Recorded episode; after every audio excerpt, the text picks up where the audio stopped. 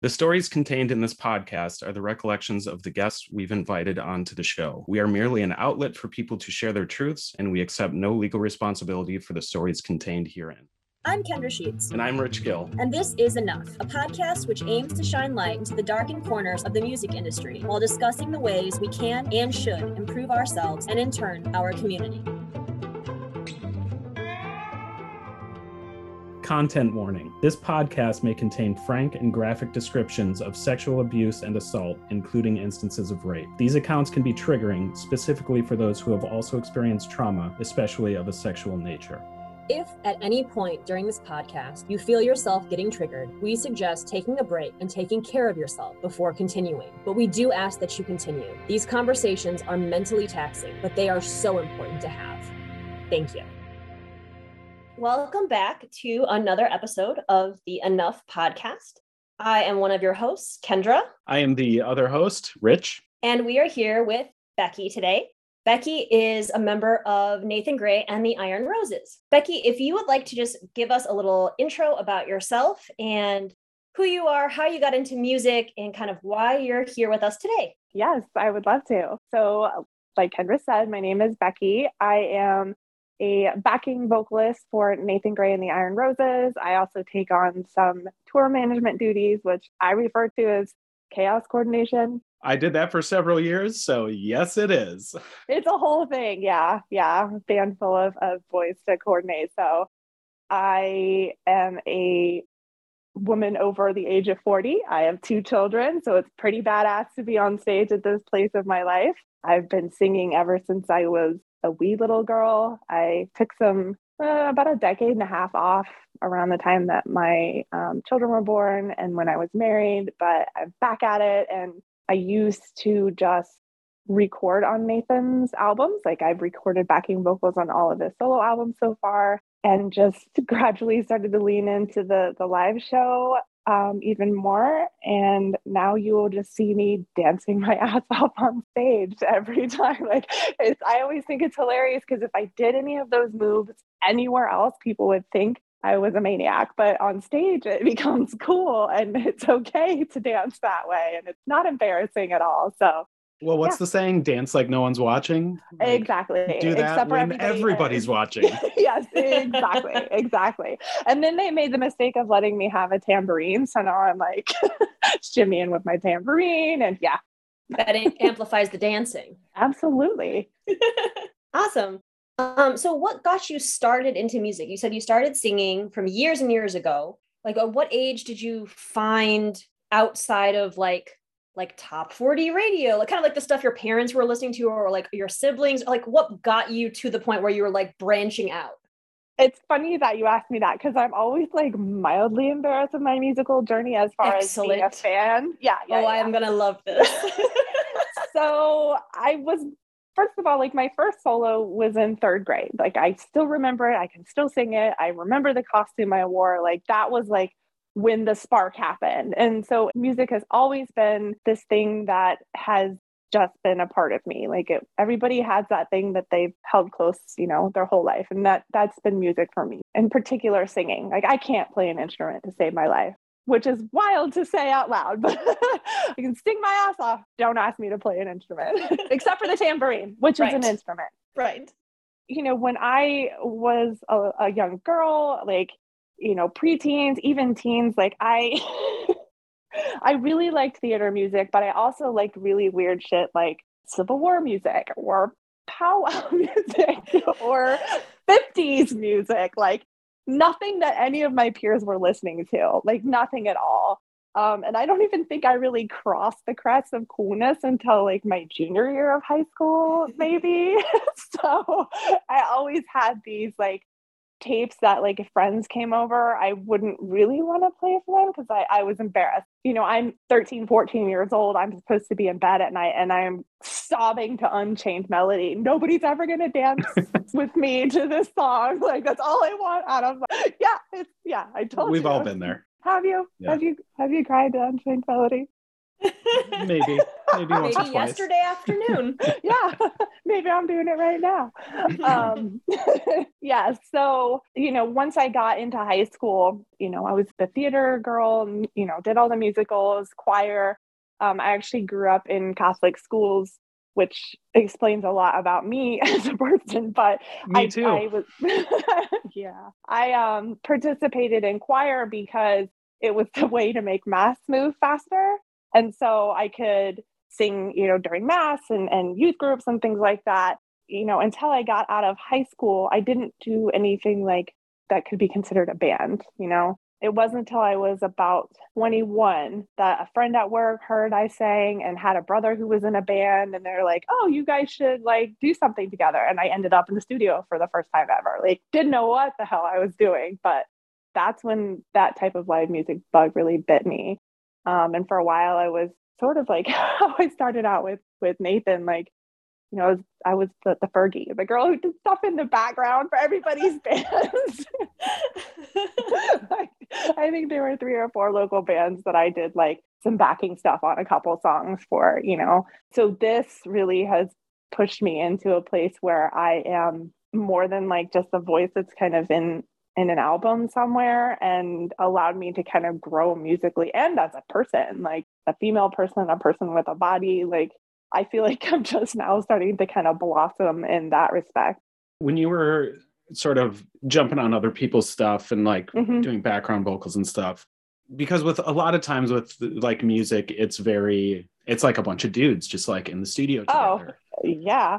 So was it a lot of like you being the only like female identifying Yes. person and Yes, absolutely. Which was sort of awesome in the way that it, you know, there was nobody else in the in my hometown scene at the time that was a female that was on stage or on somebody's album, and so people were like, "Whoa!" Like Becky, Becky, Becky, and that was cool. I loved that, and I loved being that female person. I loved having female fans that were like, you know, we love seeing you up there or whatever. That that was fun. But you're right, it was definitely also like playing in a locker room sometimes. Yeah. I don't think that there's enough credit or really full understanding for when you're female identifying and you're kind of blazing a trail through something. It's everyone's like, wow, that's really cool. Like, you know, I've always wanted to, or, you know, I look up to you, but there is so much that you have to deal with to be the person who's doing that. It's, it's really a kick in the ass like every single day. yes. It, yeah, you are absolutely right about that. It has there's a lot of responsibility that comes with it too. So Yeah, it can also feel really lonely. I mean, it's it's one of those times where you just don't really feel like other people have a complete understanding the same way that you do. Like your your reality doesn't really match up with a lot of other people around you because of, you know, your gender, which sucks. I mean, man, that is so shitty to have to say that. But Jesus, that's it's the Yeah. truth. Mm-hmm. yeah.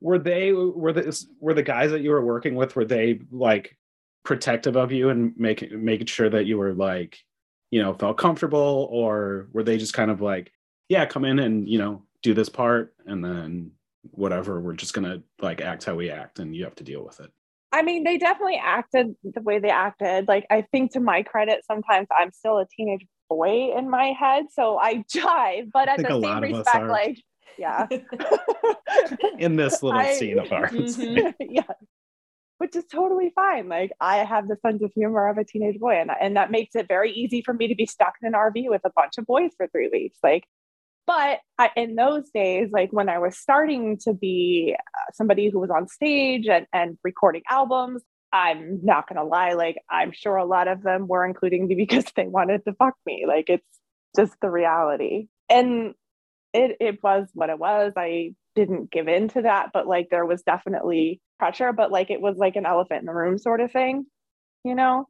Um, and that was like the musicians that I was working with. Not all of them, you know, not all of them were like that. Some of them were were not at all. They were just purely like working with a brother. But in the same respect, like uh, the fans were also an extra component because you have a room full of men at a concert to see mostly men, but then there's one female, and it's like vultures on a on a, a carcass on the side of the road. And there's always that sort of thing where it's like, is this person being nice to me because they're a fan, they like what I do, or are they being nice to me because they just want to fuck me? And for a lot of guys in the punk scene, they're like, are they being nice to me because they're a fan and do they want to fuck me? Yeah. Like that's like the best case scenario. I'm sorry, what were you saying? Oh, no, I was just going to say, like, as we were talking about it, like, I remember a shift where people started to know me back in those days. Like, Uh, they started seeing me more on stage, and, like, you know, word was starting to get out. You know, this band has this girl, Becky, that's doing stuff. And, like, there was a, a pivot in where at shows, there's like a hug to say hello to people you know, sometimes we just say hello to people and we hug naturally. That's like, hey, nice to meet you. I saw you on MySpace or whatever, Friendster in those days. And then there is men touching my hip or my back. Very intimate. Yes. I remember, I think I even had like a thing, a journal thing or a poem or something I had written about how suddenly I loved what I was doing, but I suddenly felt like everybody thought that they owned a piece of me because they were all allowed to touch me because they saw me on stage and I I gave them some sort of feeling and now everybody wants to touch me. Like why does everybody want to touch me?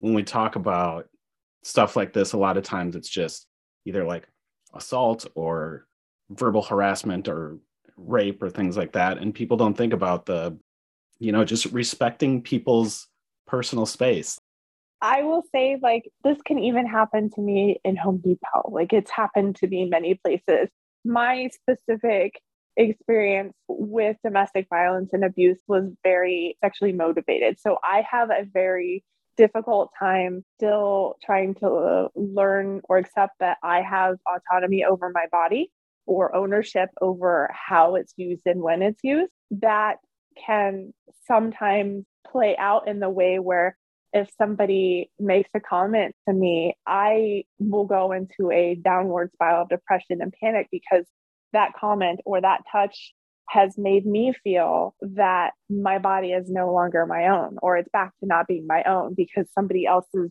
looking at it in a way for their pleasure or touching it in a way for their pleasure and now i again i'm back to my body doesn't belong to me. And that's like the core of something that I struggle with all the time is understanding that I do own my body and that I have autonomy over it and just kind of keeping that with a bow on it. And sometimes little things, and people aren't doing it to be malicious and they don't realize that they're doing it, but little things like comment small touches that are are not just a hug like things you know hands on the back or the hip like the, those trigger something in me that is very like i my body's not mine again. So i think people don't realize that or think about that and it would be a challenge that i would throw out to people to just keep that in the back of their mind when they approach people with words or physical touch. Like how how have i been invited into this exchange? Or am I attempting to take ownership over somebody's person that I have not been invited to? And that, that like I said, that can extend beyond like, you know, assault and rape and, and, and, and those types of things. It can be very small things too that can also set somebody off. So there's also that kind of weird aspect to it where like as a musician or as an artist who puts out their art into the world, when people receive that, they take it in and you know it's kind of like that oh that line was written totally for me. Even though they have no idea about who the fuck you are be- besides the fact you wrote a song that they really like. And they're like oh or they follow you like with nowadays with like social media you get this inner look at everyone's lives. And so between these songs that you feel like are crafted for you in some sort of way and you finding out what their you know spouse or partner or mom or kid or dog or whatever is like in these intimate moments they actually feel like they know you. So that wall comes down where they're like, I love you. Come on, give me, let me give you a hug. And so it makes it so much more accessible for that kind of um like over intimacy to happen on a first meet. Yeah. And I think if you take all of that, like if we're talking about, you know, myself and my band Nathan Gray and the Iron Roses, you take all of that with the accessibility and songs that speak to people, and then you add in that what we do is also very like a mission focused. Like we are very much about a community of self healers and like there is a huge aspect of vulnerability together, which makes it very tricky to, for me personally, to set and maintain boundaries without worrying that I'm not holding upholding what we are putting out culturally as a band if that makes sense. Like right. I i want to make sure that people come to our shows and they can cry and i will hug them during the set. Like if they if, if i look over and somebody is having a moment where they need someone i will get off the stage and hug them like because nathan talks during our set. He we call him little sermons for lack of a better word. But there are multiple nights where people some of it sometimes it's us but there are multiple nights where people are crying in the audience. And i never want people to feel alone in that moment. So I will hop down off the stage and hug them or just, you know, let them know that they're in a safe place, that type of thing. So when we have that kind of experience that we're setting for people, it even more exacerbates that blurred wall of intimacy and knowing of each other. And it makes it very difficult for me to sometimes be able to set a boundary and stick to it. Like everybody has their own traumas. Like anybody that's a, a person has had difficult things in their life. Myself, I come from an abusive marriage. Um, a lot of that was sexually motivated abuse. So my physical boundaries sometimes get very shook. um, so sometimes I am in a place where I am okay to communicate with people and to love on them when they need it, but I also need to know that I am able to decline a hug if I'm in a day where I, I don't want to be touched and it's very hard to communicate that to people like so that's something that i'm trying to get unstuck or kind of work out in my head like how do i give people the experience that they deserve but also set and maintain some boundaries for myself for what i need. And that's very difficult. Setting self boundaries is always hard because it feels at least for me you feel like if what you're doing for yourself which you know is right what you need you feel like you're letting someone else down on a consistent basis but what you're doing is you're draining yourself out or you're injuring yourself or you're re-traumatizing yourself through the things that you're doing. And i, I always feel like such an asshole when i put up boundaries. Yeah just in general like at all. Because i always want to say yes to everything and help out everyone all the time but like i'm at negative 500 like most days and i'll just keep saying yes and like nothing ever gets done for me on a personal basis. So like just self boundaries in general are, are exceedingly hard. I'm sure in this scenario it's got to be just absolutely excruciating. it's um it's a difficult balance, but I also I also want to be careful that I'm not putting out a vibe that that makes people view me as unapproachable or let's be honest, especially because I'm a woman, I I don't want to get in a situation where people like she's a bitch or whatever, like it reflect on my band. She's just being a PMSy bitch or whatever. when I'm just trying to set a boundary, like three weeks out of four, we feel like shit men. Three weeks out of four, you give us some slack. you try it. Yeah, right. But I mean, really, like there is like an extra component. Like I am also a woman and I also feel an extra responsibility. Like how are how are people going to receive me in that way? Part of that also, I think, goes to the discussion of consent, where you shouldn't have to worry about if you're like, if you feel comfortable in the moment, like comforting someone who's like having a moment, but then not have to worry about, you know, someone like seeing that as an open invitation to have access to your body at any point. Verbal and nonverbal cues, people, like, you need to watch those. Yeah and not everybody can like like you know kendra was just talking about like there's this chemistry of being caught up in a moment and like mm-hmm. well and there's people who just who aren't able to associate between verbal and nonverbal cues. You know they're they're actually stunted in some of those ways. And i think that's one of the hardest parts of i guess everything that we talk about is that every person is on a completely different wavelength.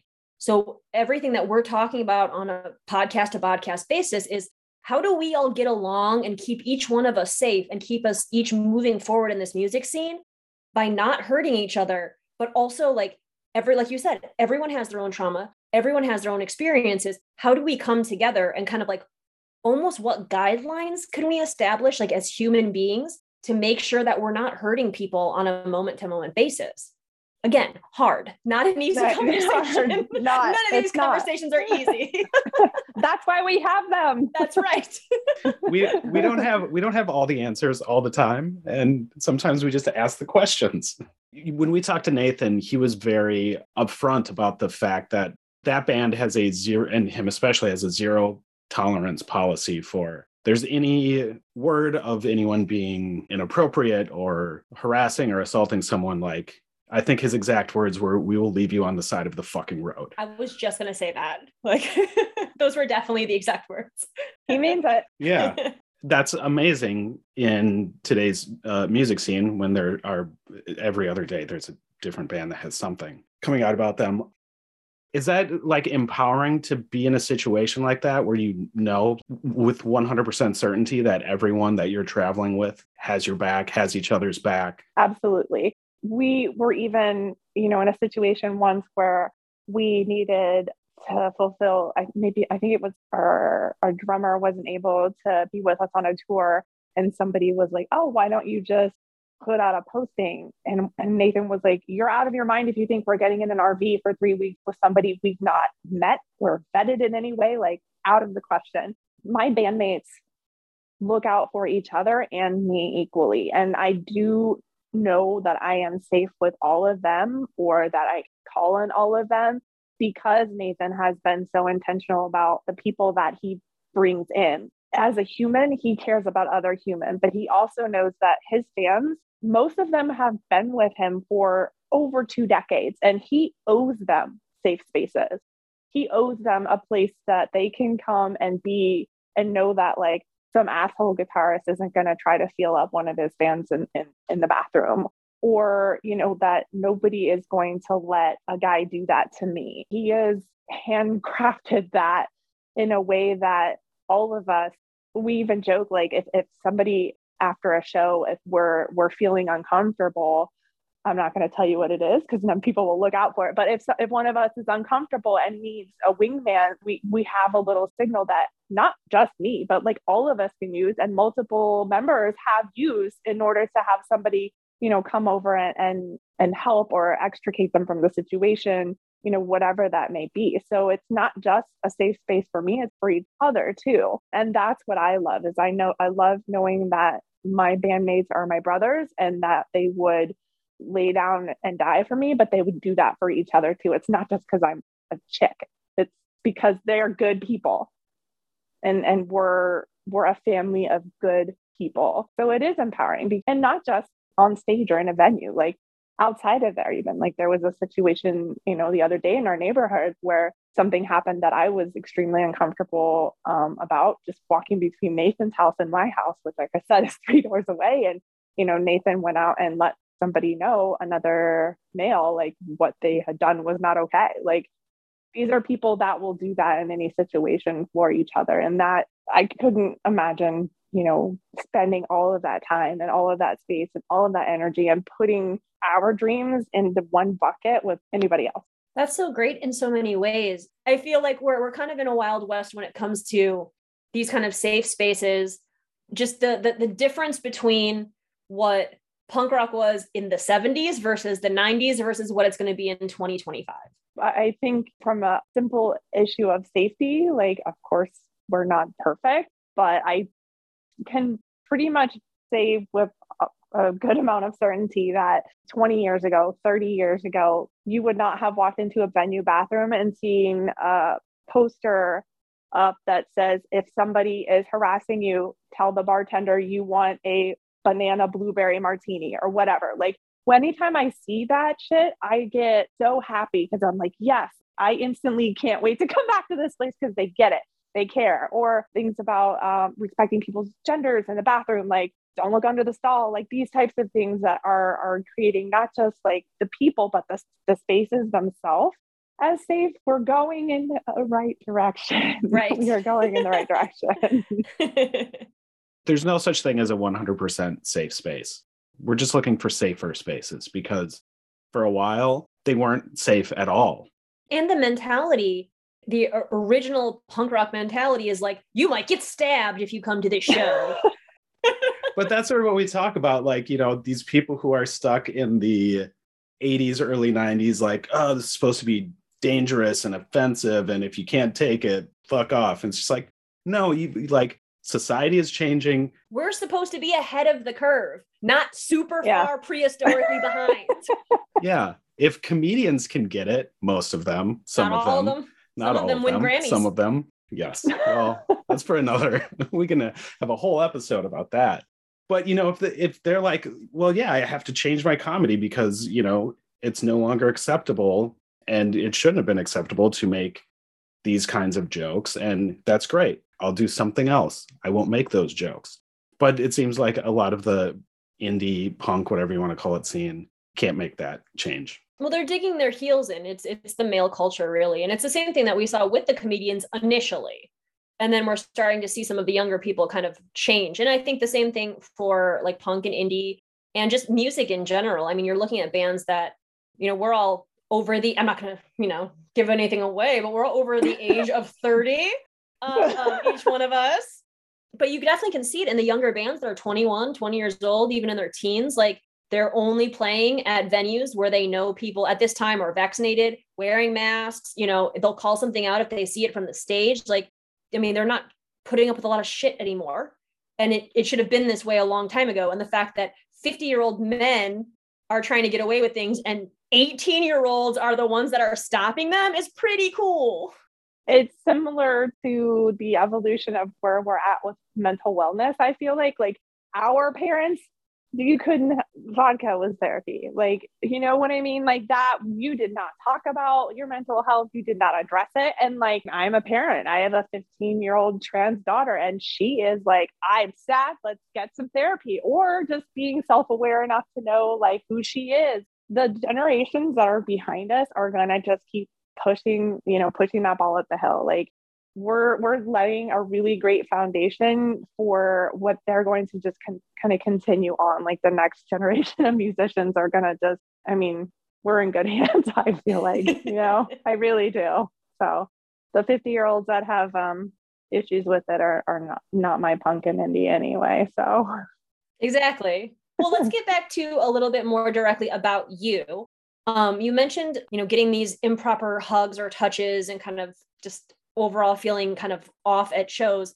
Can you maybe dive into some more of the experiences that you've had as a woman in music who's put herself out there, whether it's behind the scenes more so, you know, putting yourself out on the label or being literally out there on stage? There's enough experiences where it's almost any time that I interact as uh, a musician or even as a, a tour manager, like it's rare that I get away with a whole night without some little weirdness you know, whether that's coming back to people feeling as if they have ownership over my body, like too many hugs, you know, things that make me uncomfortable, or like, you know, coming to me and, and people that have been to multiple shows and not, and I'm not just male presenting people either, like people of all, all genders who maybe I am uncomfortable around and will come to me and gesture for a hug and and I will have to kind of busy myself elsewhere because I don't want that. But there's also been, you know, times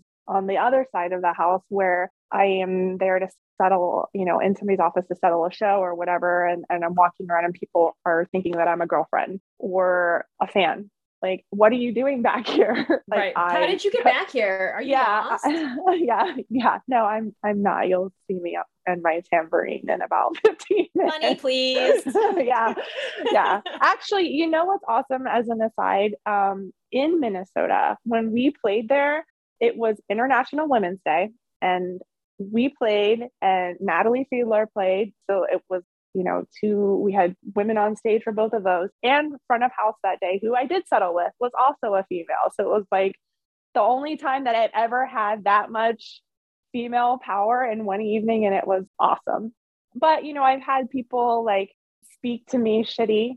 Sometimes they'll come back and like apologize, venue staff, promoters, things like that, because they don't like the answer that I've given them. And I'm like, fine, ask, you know, ask Nathan, you're going to get the, the same answer out of him, but probably a little shittier now that he's had to come like tell you in a boy way what I've just said. but I mean, like uh, most of the time, it's easy to brush off. Sometimes it's not, and it'll sit with me and it'll fester. And it's like, well, again, I keep reminding myself I am a woman over 40 on stage and I am everything that I wish that I had seen when I was a little girl. So nobody's going to scare me out of this. Like nobody. I'm just going to keep doing what I'm doing and people that are icky are just going to be icky. It's not on you. It's on them. Yeah. No, I know. It's definitely. Oh, definitely. okay. well, and you you know you bring up a good point about representation. Also, like there is something very powerful about seeing yourself in someone on stage, and you're doing something huge for women and girls out in the audience watching you. Like that's that's great. yeah i know that because of some of the the things that i have received back from people who have come to shows or messaged me privately online i the other day i actually posted a video of um, a fan whose daughters like were singing um singing along to one of our videos and like singing my parts and she had a little tiny kid tambourine with like the streamers like i have on it um but like i don't take that lightly at all and I think one of the great things about us as Nathan Gray and the Iron Roses is that we do have, it sounds weird to say it this way, but there's someone for everyone. So when people are experiencing our show, Nathan and I generally jump off the stage and go right to the merch stand because that's where people like to come to us and tell us how they've experienced the show. Sometimes it is incredibly difficult because we are taking on very difficult stories where they've seen themselves reflected, you know, about self harm or loss that they've experienced, abuse that they've also experienced. But we want them to be able to, to share that story back with us. That said, not everybody's going to be comfortable going up to Nathan, but they see me and they might be like, oh, like I, I need to, to say this, but I feel comfortable saying this to Becky as another woman or Phil or Jared. Like everybody has a place where they can be seen for themselves and then they can have their stories received by someone that they perceive to be like them and that's one of the really important parts about how we deliver our message and how we we accept it back from people So how did you kind of get started with the you said you've done like the tour managing stuff also. Was that is that just with the current band or have you been doing that before? No, that is with the current band, and I'll tell you why. Because Nathan gets overwhelmed by the the stuff of the band, and I am better at. I am very type A. I like to organize things. I need things to be a certain way, and he is wildly frantically creative like he he he can't be tied down with the stuff and I love to handle the stuff. So it's like I would never, let's just put this out, I would never tour manage another band. Like that wasn't mine. Like that's not something that I want to do. However, in my band, I am able to be a control freak in a way that it benefits us all. And so that's just how it works out. It was like we've known each other for close to a decade now and it used to just be like helping with some small stuff like keeping things organized or you know helping keep interviews scheduled those types of things. But as things started to roll more in his solo career it was just easier for me to take on the stuff because i liked it. And to be very honest like it gave me a sense of purpose. Like i've gone through a lot of really tough years the last five, six years, and it has given me something to put my energy into. So it's like a mutually beneficial thing. Like I, I get to I get to create order and my guys get where they need to be on time. Like it just works out as easy as that, I guess. If you feel uh, comfortable talking about it, you said you'd kind of come from an abusive marriage. And, you know, abusive relationships are something that we've covered before on here. Can you kind of talk about how you kind of removed yourself from that situation and what it took to do that? Yeah, I will start by saying it was not fucking easy. It did not happen the first time. Yeah.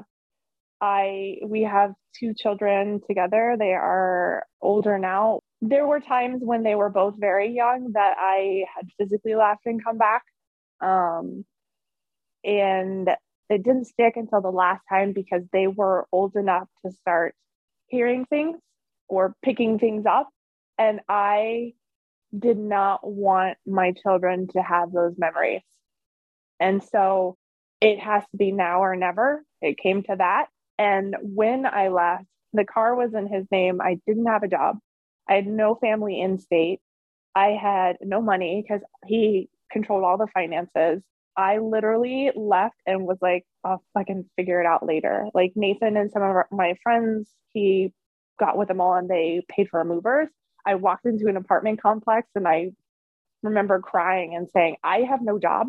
I have no way to pay for this. I don't have anything to show you that I can pay for this, but I need a place to be for myself and my kids that is far enough away from their father, but where they can still catch their bus to school. I need you to just trust me. And it was like every every move after that was the same thing. Like, we'll figure it out as we go. We'll figure it out as we go. Like, I don't have a choice. Like, okay, now I have a place.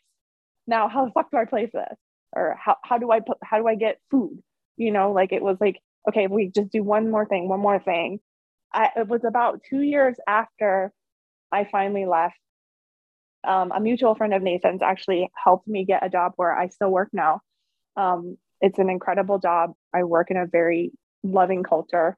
I was like, I have been in survival mode since I left my marriage. I am drinking every night to go to sleep without nightmares. I don't drink during the day, but I can't function because I am terrified of all of these memories that are just ready to bubble over. And I knew that I needed to address the abuse, address the trauma. But I tried to go to therapy two, three sessions maybe, but going to therapy and talking about those things and then having to go home alone and sit on the floor and cry in those memories without anybody to pick me up was so difficult. I was like, I can't, I, I can't, I've got to put food on the table. So I made the decision that I was going to move to Maryland and I was going to have the kids remain in their school system and I was going to move here by myself and get myself put back together so that I could be the mom they deserve. I got here and like as soon as it was like a few weeks after I got to Maryland, everything that I had held together just, you know, the dams busted open. It was like I'm in my safe place now and everything came out. And it came out horribly. And it kind of it culminated in a day where I was driving to work and I felt myself taking my car off a bridge. And I pulled over, had a panic attack. About a half an hour later, I got myself together enough to turn around and go into an emergency room and beg for help. And it was the scariest fucking thing. They were like, Well, you need to go inpatient. And I'm like, The hell I do? Like, I just got to where I'm safe. Like, I can't imagine doing all of this horribly hard stuff, leaving my children to get to a safe place and then going to be committed somewhere.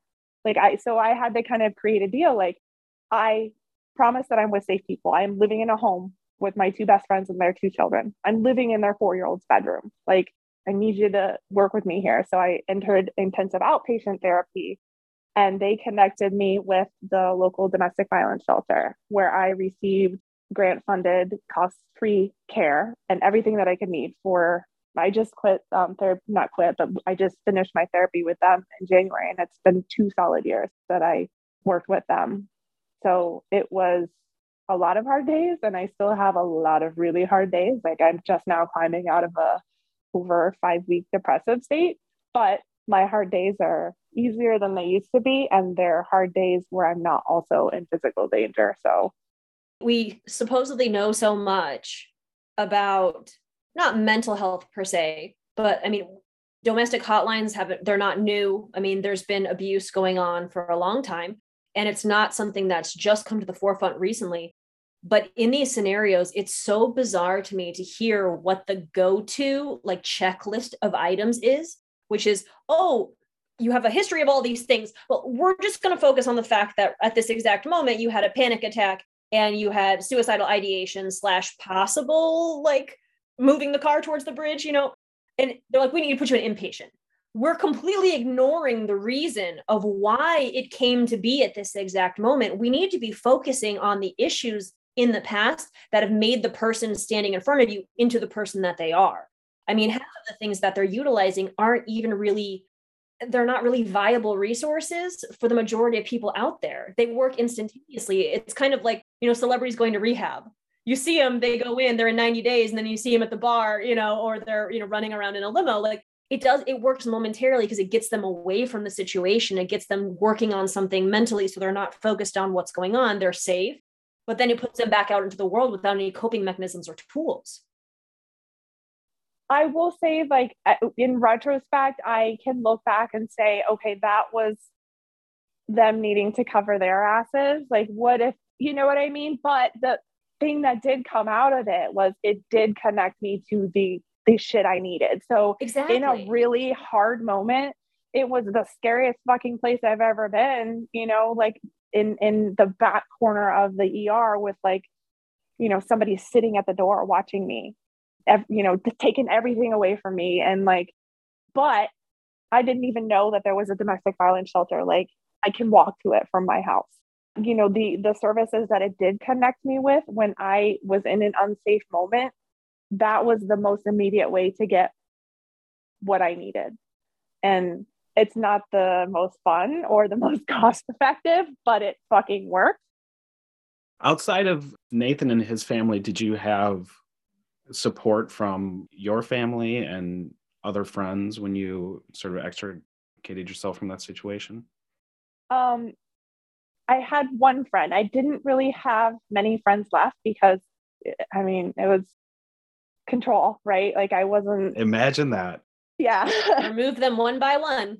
Yes, like like in the beginning, like I could go and, but then like it got easier to not because who would show up or there would be lots of texts and berating and like get your app you know what i mean that, so it made it not worth it so by the time i left i didn't i had one person who i could turn to my family um they don't they live in north carolina it's my my father died in a plane crash when i was 13 so it's just my mom and my brother and i but my mom and my brother and i are not close.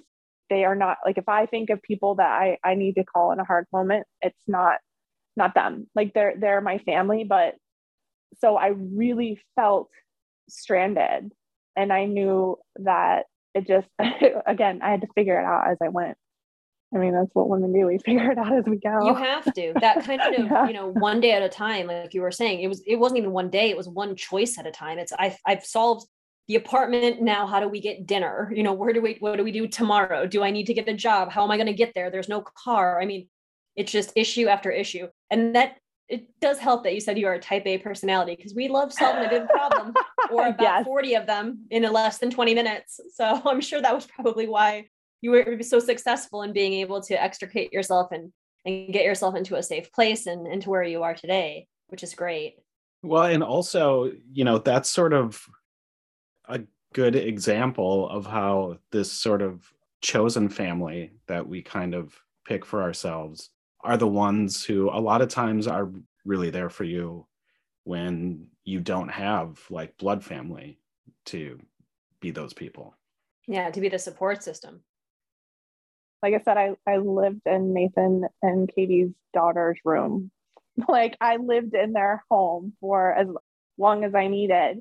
And, you know, my children have spent Thanksgiving with Nathan's parents. It is that kind of thing. And it, I mean, it does also help to have a chosen family who sees you and doesn't ask you to be any particular way. I mean, Nathan, I know you guys have talked to him, like he has his own mental um, health challenges and his own history of trauma.